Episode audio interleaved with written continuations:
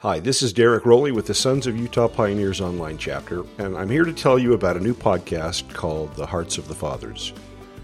The Hearts of the Fathers podcast will tell the stories of some of the early pioneers who settled Utah and the western United States in the early days. For example, in season one, which will launch in early April, we're going to tell the stories of 12 individuals who were handcart pioneers in 1856.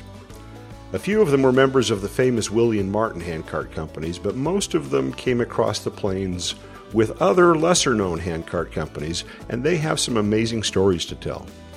With this podcast, we want to help turn the hearts of the children to the fathers and the fathers to the children. And we'll try to do that in each episode by connecting the stories of pioneer ancestors with living descendants and relatives. We want to find out how their pioneer ancestry and heritage has influenced them in their lives today and made them who they are. I think that you'll find that the Hearts of the Fathers podcast is an interesting journey of faith, sacrifice, hard work, determination, hope, and strength. In today's world, I think you'll agree with me that those are values and attributes we can all benefit from. The Hearts of the Fathers podcast will be available on iTunes, Stitcher, Spotify, you know, all the major platforms. So please subscribe. And when the episodes start to drop, please take a minute to give us a review. That's the most important thing you can do to help us make this podcast visible to others.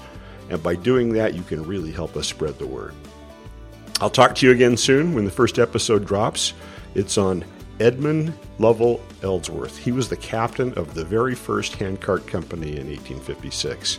He was an amazing guy. See you then.